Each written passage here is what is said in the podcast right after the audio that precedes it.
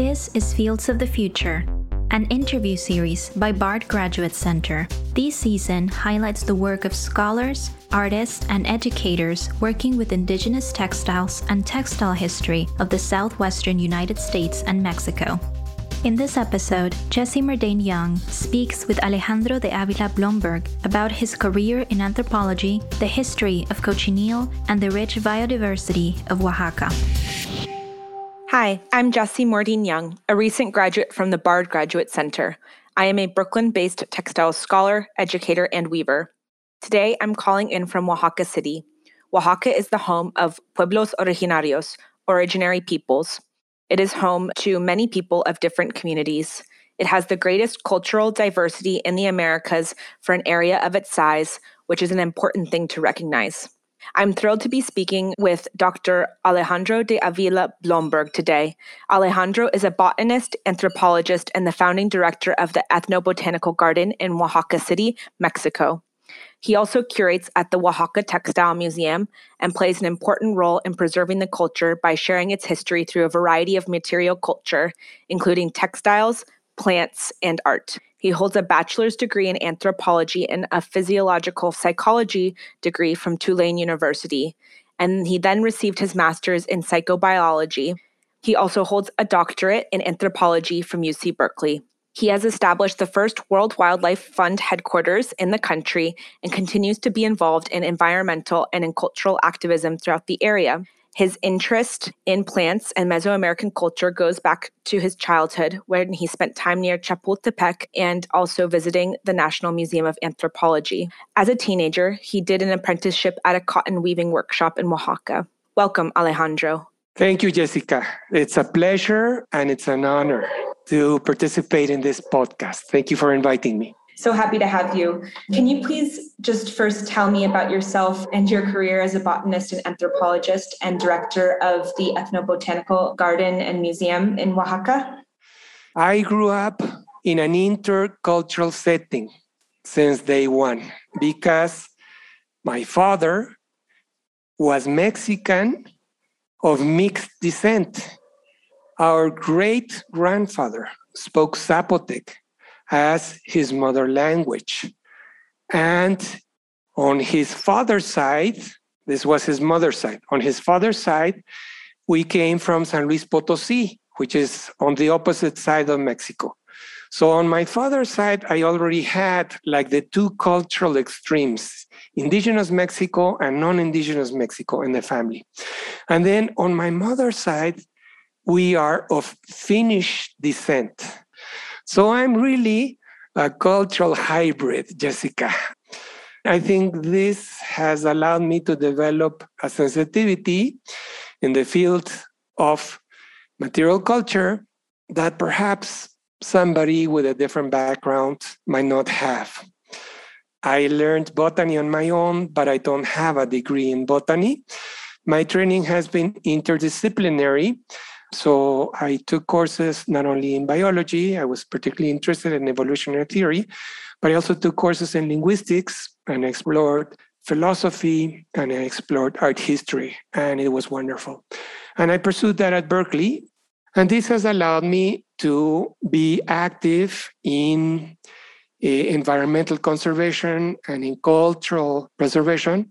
The garden was my proposal, thanks to the uh, protection and the encouragement and the blessing of the foremost artist of the second half of the 20th century and the first 20 years of this century. And I'm talking of our beloved Francisco Toledo. He felt that I was somebody who could contribute to what he was building together in Oaxaca. He was originally from a Zapotec family. He identified himself with Zapotec people and he became a key figure in not only Oaxaca, but throughout Mexico after returning from Paris. And it's thanks to that relationship that we could propose the ethnobotanical garden. And later on, we proposed together the Textile Museum. The Textile Museum, we were fortunately that the Harp Foundation backed it and is now the institution that manages the textile museum. Whereas the ethnobotanical garden, because we proposed it in federal property, it had to be a government project, and it's now a state government project. My background has provided the possibility of communicating with colleagues and with students, with young people. I feel very fortunate. I am very lucky that both at the garden and at the Textile Museum, I have been not a single person, but I have been part of who has enabled a group of young people to come together and share passion and share conviction and share a spirit of working together against all odds, against lack of funding, against people who politically don't like us, against all kinds of logistic problems. But we have prevailed, at least so far. We have prevailed at the garden, we have prevailed at the Textile Museum thanks to the will of young people who have seen the example of Francisco Toledo and myself, and they have identified with that example. They have said, yes, this is something worth following. Thank you so much. I feel lucky to have been able to visit both institutions. I took the tour at the garden and also really enjoyed the exhibit on view at the Textile Museum. It was on Indigo. And so I would just love to hear um, specifically first about the garden and the biodiversity within the garden and the importance of its variation, and also just how ethnobotanical gardens can serve as a form of cultural preservation and conservation, and what your thoughts might be on that. There is a database that is called the Ethnologue. You can check on it, it's available online. And not all the linguists are in agreement because different linguists have different criteria for classifying languages. How many languages are recognized by the ethnologue in each of those countries eh, and all other countries of the world? And within those countries, how many languages are spoken in different regions? If you do that, you realize Mexico is number one country in the Americas for languages still spoken today. The Ethnologue recognizes close to 300 languages alive today in Mexico. By the way, the federal government in Mexico has an even higher number of languages. But we want to compare with other areas of the world, so we use the Ethnologue. According to the Ethnologue, they're close to 300. Of those close to 300, Oaxaca is the only area, the only state of the Republic of Mexico that has over 50% of those languages acknowledged by the ethnologue. Over 50% are in Oaxaca, still spoken today. No area of Mexico and no country of Central America has close to 150 languages. We don't want to wave the Oaxaca flag here and say we're special.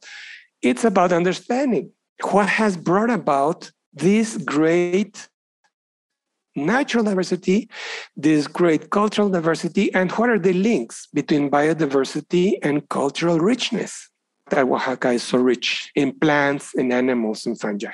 Oaxaca is the area where we see the confluence of two biogeographical realms. Actually, I should backtrack a little and say that First of all, Oaxaca is very complex geologically. We have a very rugged landscape. We have mountains all over, as you experience coming here. And that, of course, creates diversity. In terms of the life history of plants and animals, the land bridge connecting southern Mexico with Colombia is relatively recent. It's only in the last three to 10, 11 million years. Geologists are still not sure when the land bridge was completed, but it's very relatively recent. For over 200 million years, southern Mexico was isolated from other tropical areas. And that's what's really crucial because we see today lineages of plants and animals that are tropical and they have their evolutionary history here. And some of them provide textile fibers and textile dyestuffs. And once the land bridge connects the two, it's southern Mexico and especially Oaxaca, where the floras and faunas of the north and the south meet and mingle. And that's what makes Oaxaca so diverse in terms of plants and animal life. So, Oaxaca has played a crucial role in the natural history, and it accounts for such a diverse list of plants and animals that represent ingredients for your dye bath or for spinning fibers for creating textiles. Now, what do we make of the fact that we also have the greatest cultural diversity in the Americas?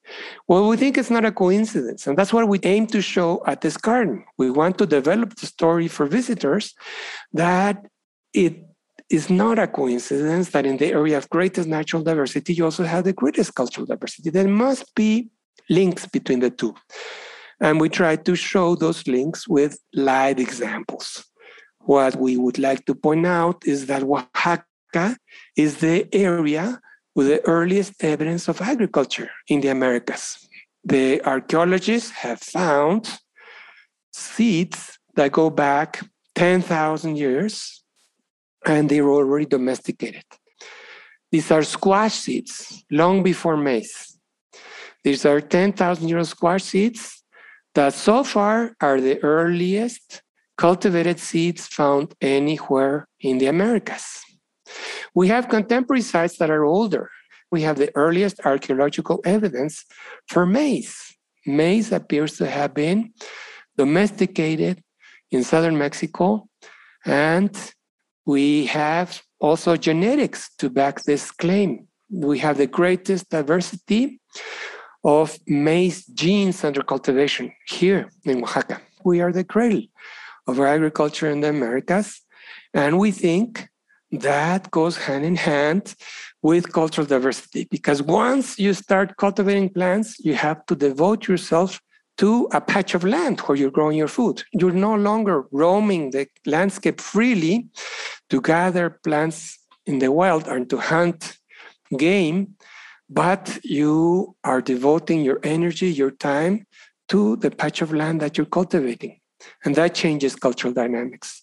The majority, not all, but the majority of the languages spoken today in Oaxaca, and certainly the linguistic family that makes Oaxaca so rich linguistically and culturally, and that goes hand in hand with making the case that we are such a complex area with such specific niches because of climate, because of soil, because of the rugged landscape, you developed specific kinds of agriculture for specific landscapes, for specific pockets of the soil and of the competing plants, no? So they became very specialized ecologically to grow food successfully. And they started communicating less and less with their neighbors and tending to develop their own languages and their own textiles, among other expressions of material culture. That's the story I would like to propose. I'm thinking specifically of just one plant in particular that I know has gotten quite a bit of acclaim here in Oaxaca, and that is the nopal. And that is because of the cochinilla that lives on the nopal. And so I was wondering if you could talk a little bit about how this plant, particularly, is of great importance here. Is this a plant that you can find in the ethnobotanical garden? And can you just talk a little bit about its history specifically in the region? Not only can you find it growing in the ethnobotanical garden, but it's the highlight of the garden. We have a nopal grove at the heart of the garden, where you have the best view of the grand monastery of Santo Domingo. The Dominicans were the religious order that uh, converted indigenous people to Christianity in this part of the Americas. And the Dominicans built a beautiful monastery filled with art and filled with gold and filled with learning. This was the place where they were training the young novices to become effective preachers to convey to the indigenous people of Oaxaca Christianity. So they were training people, but they were wealthy, and the source of their wealth was the nopal cactus. The nopal is not native as a genus to this part of the world. Nopales are the local name, not from the original languages of Oaxaca, but from Nahuatl. Nahuatl is the language of the ancient people of Tenochtitlan, of Mexico City. The name Oaxaca is from their language, from Nahuatl. So nopales is the local name for what botanists call opuntia. Opuntia are the prickly pear cacti. The prickly pear cacti, as a genus, have their evolutionary origin not here, not in Mexico, but in the Andes, the dry parts of the Andes. From the Andes, they spread north to Central America, to the Caribbean, and into Mexico. And in Mexico, they found numerous opportunities to diversify. This is a recurrent pattern that you see in many lineages of plants and of animals.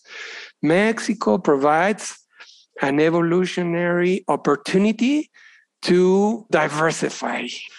You see that in the natural history of Mexico. And you see that in the cacti. You see that in the cacti as a family. You see that in the opuntias as a genus. So the opuntias diversify here, and the opuntias are the host plants for relatives of aphids. You know, aphids? Aphids are a nightmare for gardeners and uh, carnations and all kinds of garden plants, and it's hard to get rid of them. The cochineal insect is a distant relative of aphids, but it's a scale insect. Unlike aphids who move about, scale insects are stationary. They settle down and they live in that part of the plant the rest of their life and they become protected.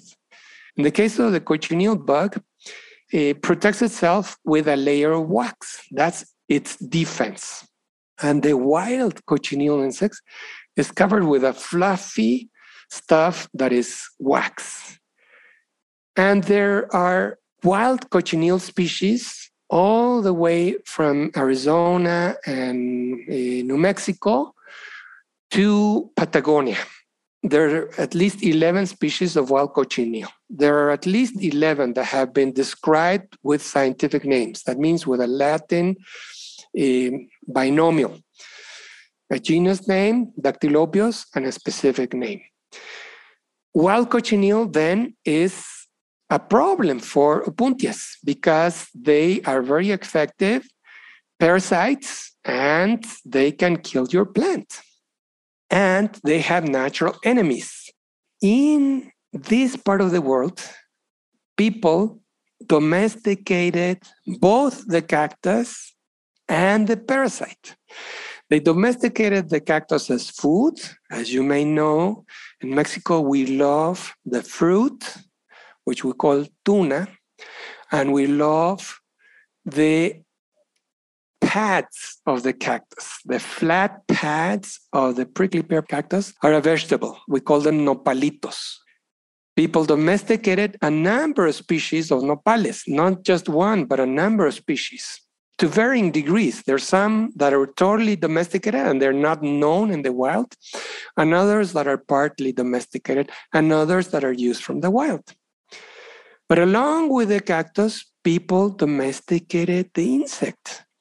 And the domesticated insect is what we call true cochineal or fine cochineal. Grana, we call it in Spanish. Now, grana is something that I want to point out because when the Europeans invade Mexico, they realize that people are using a wonderful red color, which reminds them of grana from the Mediterranean. But grana from the Mediterranean is a tiny insect distantly related to cochineal, but it's a parasite on wild oaks of the dry Mediterranean vegetation. You only find that in Spain, in southern Italy, around the Mediterranean, in the warmer areas around the Mediterranean, you find the host plant, which is a wild oak, and the insect parasite, which is tiny. But it was very valuable. Grana was known to be the source of the best red dye known in ancient Europe and in ancient Western Asia. They valued it highly. And the name grana comes from Latin, from granum. The Europeans invade Mexico and they realized the originary people of Mexico have a much better red. They have a much better red because it's much more yielding. Unlike the tiny red insect that you had to collect from the oaks, in Mexico, people had domesticated the insect along with the host plant and they produced huge quantities. Compared to what the Europeans were gathering from the oaks, the Mexican people were producing huge quantities of this beautiful, rich red, and the Europeans coveted it. Oaxaca became the center of production, and this became the most valuable agricultural product in world trade, not just of the Spanish Empire, but worldwide. If you look at price records, if you look at the shipments of what was going across the Pacific and what was going across the Atlantic, there was nothing that was the result of planting anything and harvesting anything that had been the result of human labor. We're not talking about silver and gold of the mines. We're talking about agricultural products. Nothing competed with cochineal in terms of how productive it was. It created immense revenue for the Spanish crown, and it remained number one dye stuff in world trade for over 300 years. And throughout that period, Oaxaca was the center of production. It made Oaxaca wealthy. It made Oaxaca the third largest city in New Spain. It made Oaxaca an area of learning, an area of sophistication, of cultural activity, of cultural liveliness. It made Oaxaca a center of art. It made Oaxaca a center of beauty. You see that today when you visit Oaxaca. It harkens back to that period Economists and sociologists have long been bewildered by the fact that a good part of the story is cochineal because the crown realizes that Oaxaca is special. Oaxaca is producing the most important product for the crown, for the empire. After gold and silver from the mines, this is what's making money. So they give entitlement to the land, to the communities, because they realize, they realize very soon that you cannot produce cochineal the same way that they were producing sugar on the plantations, or the same way that they were growing tobacco, or the same way that they were growing indigo, another dye stuff, also native. They realized that you cannot produce cochineal with slave labor, like they were producing sugar or tobacco. Why? Because if you were producing cochineal with slaves, all your profits went into keeping your labor force alive. You had to buy food for your slaves. And you had to buy clothing for your slaves. You had to keep them alive. And that meant all the profits went to keeping your labor force alive because cochineal is very labor intensive. You have to take care of the plants because they have been domesticated. In, in, under domestication, they have lost their natural defenses. They no longer have thorns. They're susceptible to hail storms. They're susceptible to fungus disease, etc., etc. You have to keep. You, you have to know what you're doing, and you have to spend a lot of time keeping the plants in good condition. And more importantly, you have to protect the insects. The insects have a lot of natural enemies because they're native here. They have other insects that feed upon them. So it's an endless task cleaning the cochineal, weeding out by hand. This was the specialized work of children of women in their spare time and of the elderly people. The men Uh, cultivated the nopal groves, but it was the fine handiwork of women and children and elderly people to be weeding out the enemies of the cochineal. So the empire realizes the profitable way to produce cochineal is to give land rights to the communities, let them grow their food, let them own the land so that they have firewood and charcoal and water to irrigate their fields. Let them be self sufficient in food and extract from them the result of their labor in the form of taxes and tithes paid in kind. And they demanded cochineal. And that's what they did. The communities were paying, other communities were paying in money or in other goods. People in Oaxaca were paying their obligations to the empire in cochineal.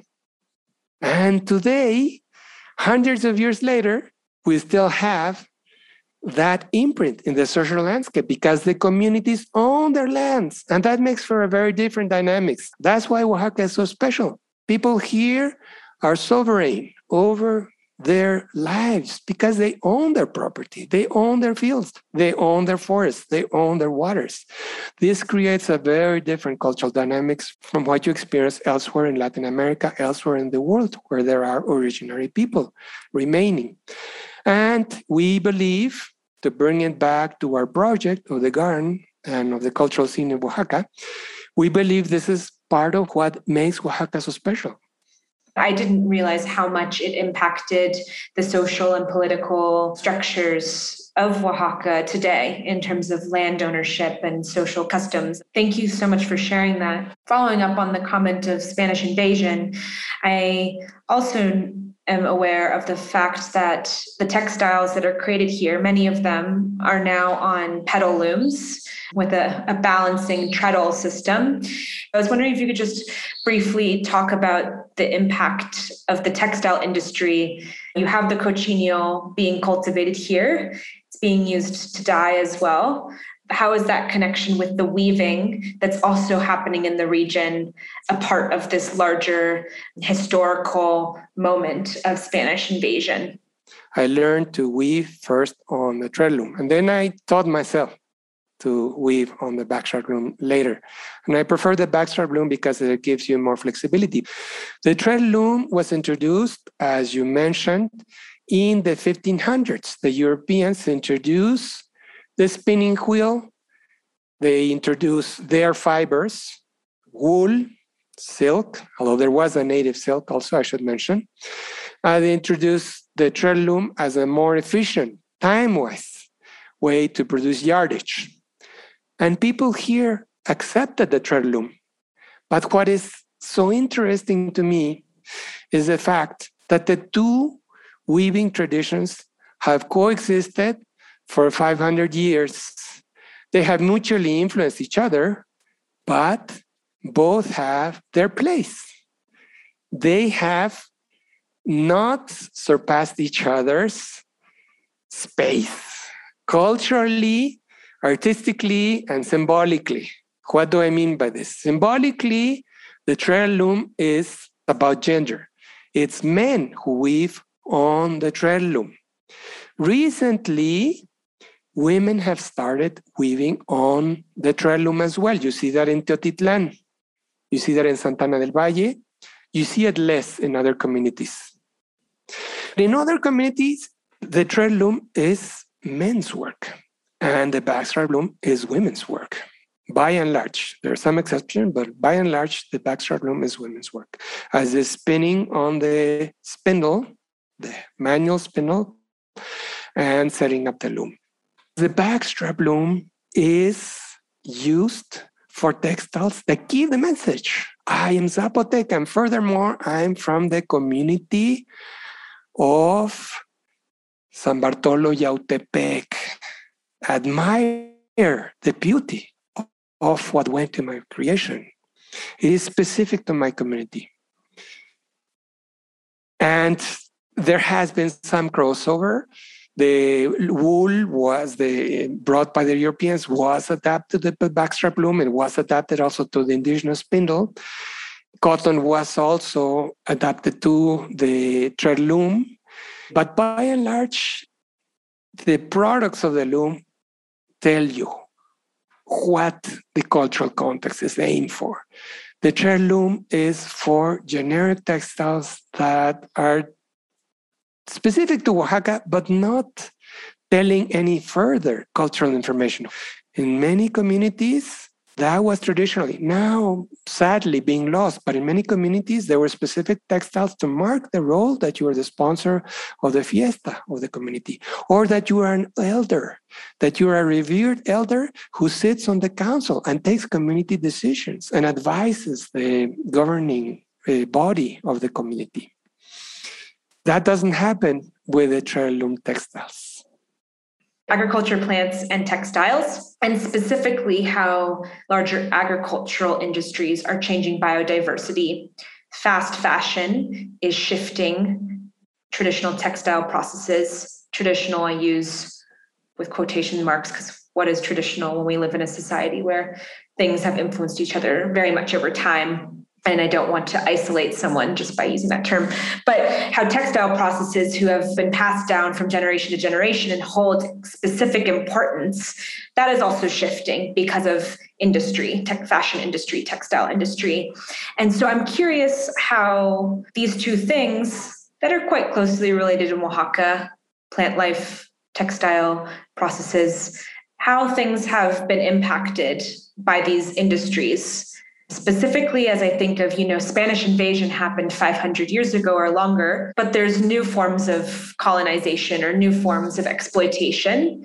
I know a little bit about the history myself from listening to others in Teotitlan speak about western industries coming in and shifting patterns or colors. And so i'm just curious if you could talk a little bit about the impact of other industries on the textile and plant communities of Oaxaca? First, the contact of weavers and food producers in Oaxaca with world trade goes back to the 1500s.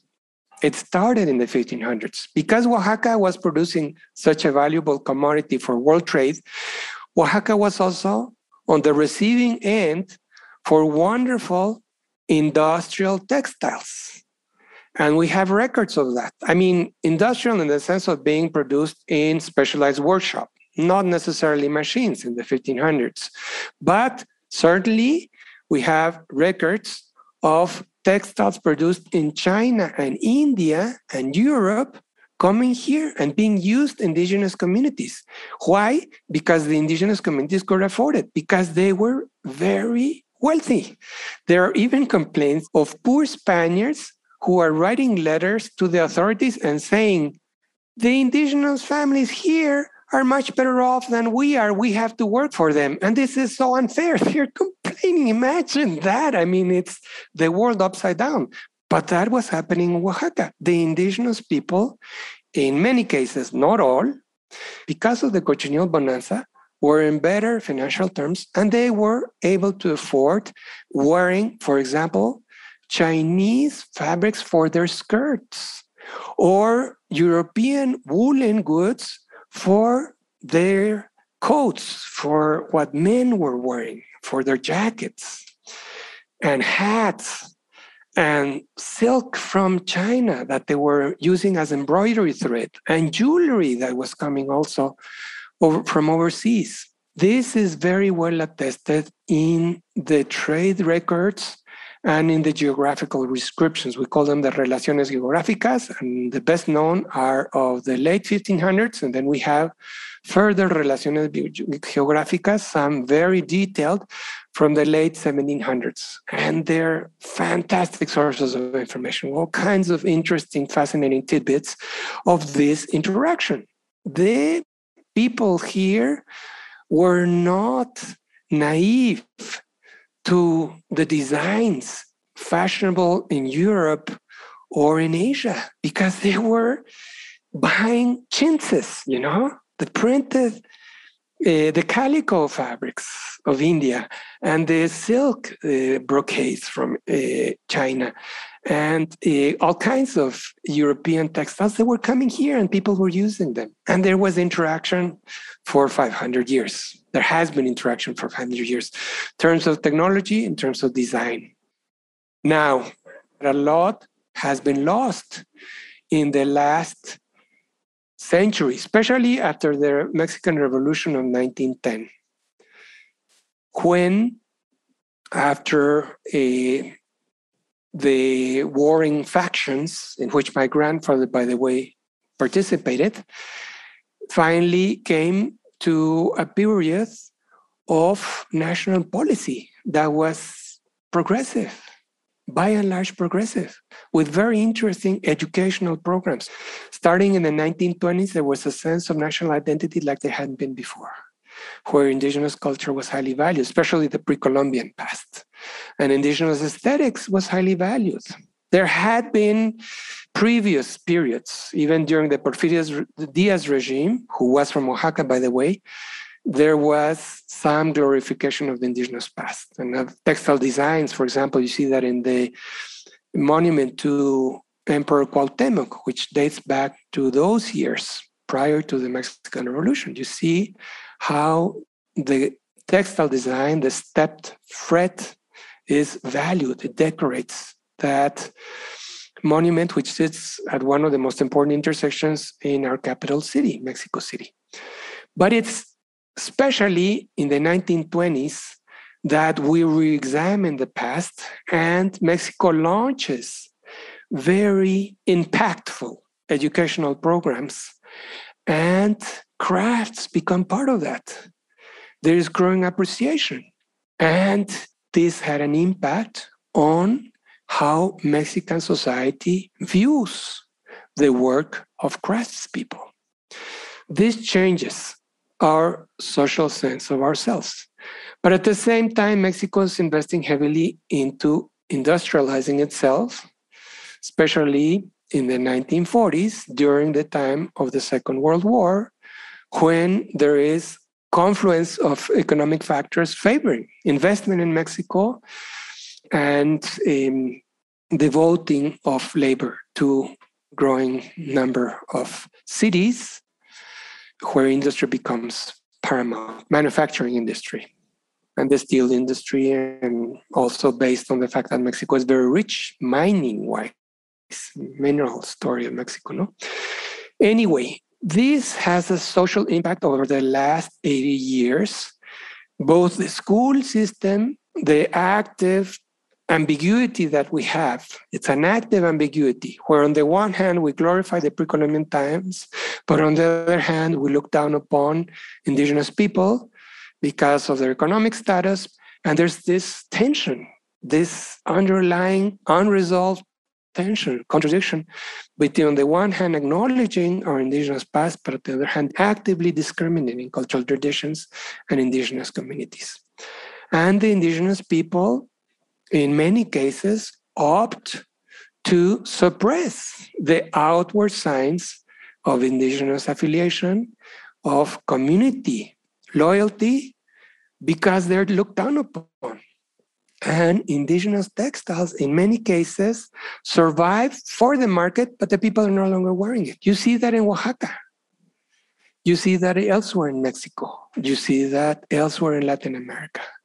I just wanted to ask if you could just briefly touch upon the mission of the Textile Museum and your role there, and how it's serving as a place for educating others about these sorts of topics and this conversation and some of the complexities of this history and the intricacies of it that one might not necessarily know just by visiting Oaxaca City. How does that museum play into bettering people's understanding of this rich textile history?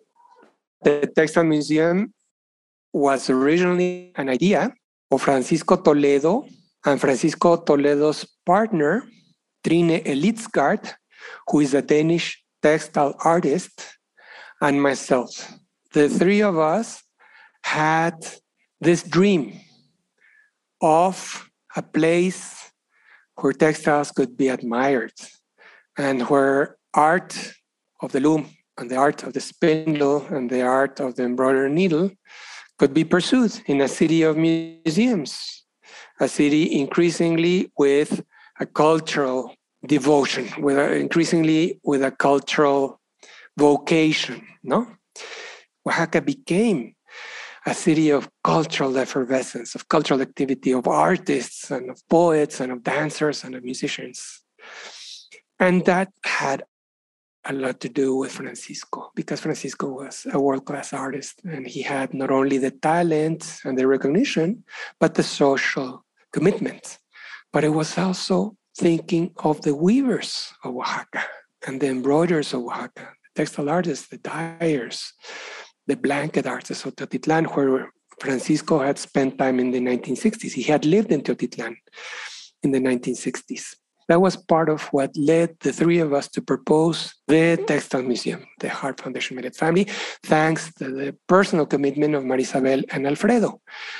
And so they saw it as a possibility for not just a museum, not just displaying outstanding pieces of textile art, but especially as a place for workshops, as a place for kids to learn about textile, for urban artists interested in weaving and embroidery and other forms of textile art to experiment in, and as a way, especially, to provide a dignified venue for the communities of the Oaxaca hinterland, the isolated communities where the tourists don't visit.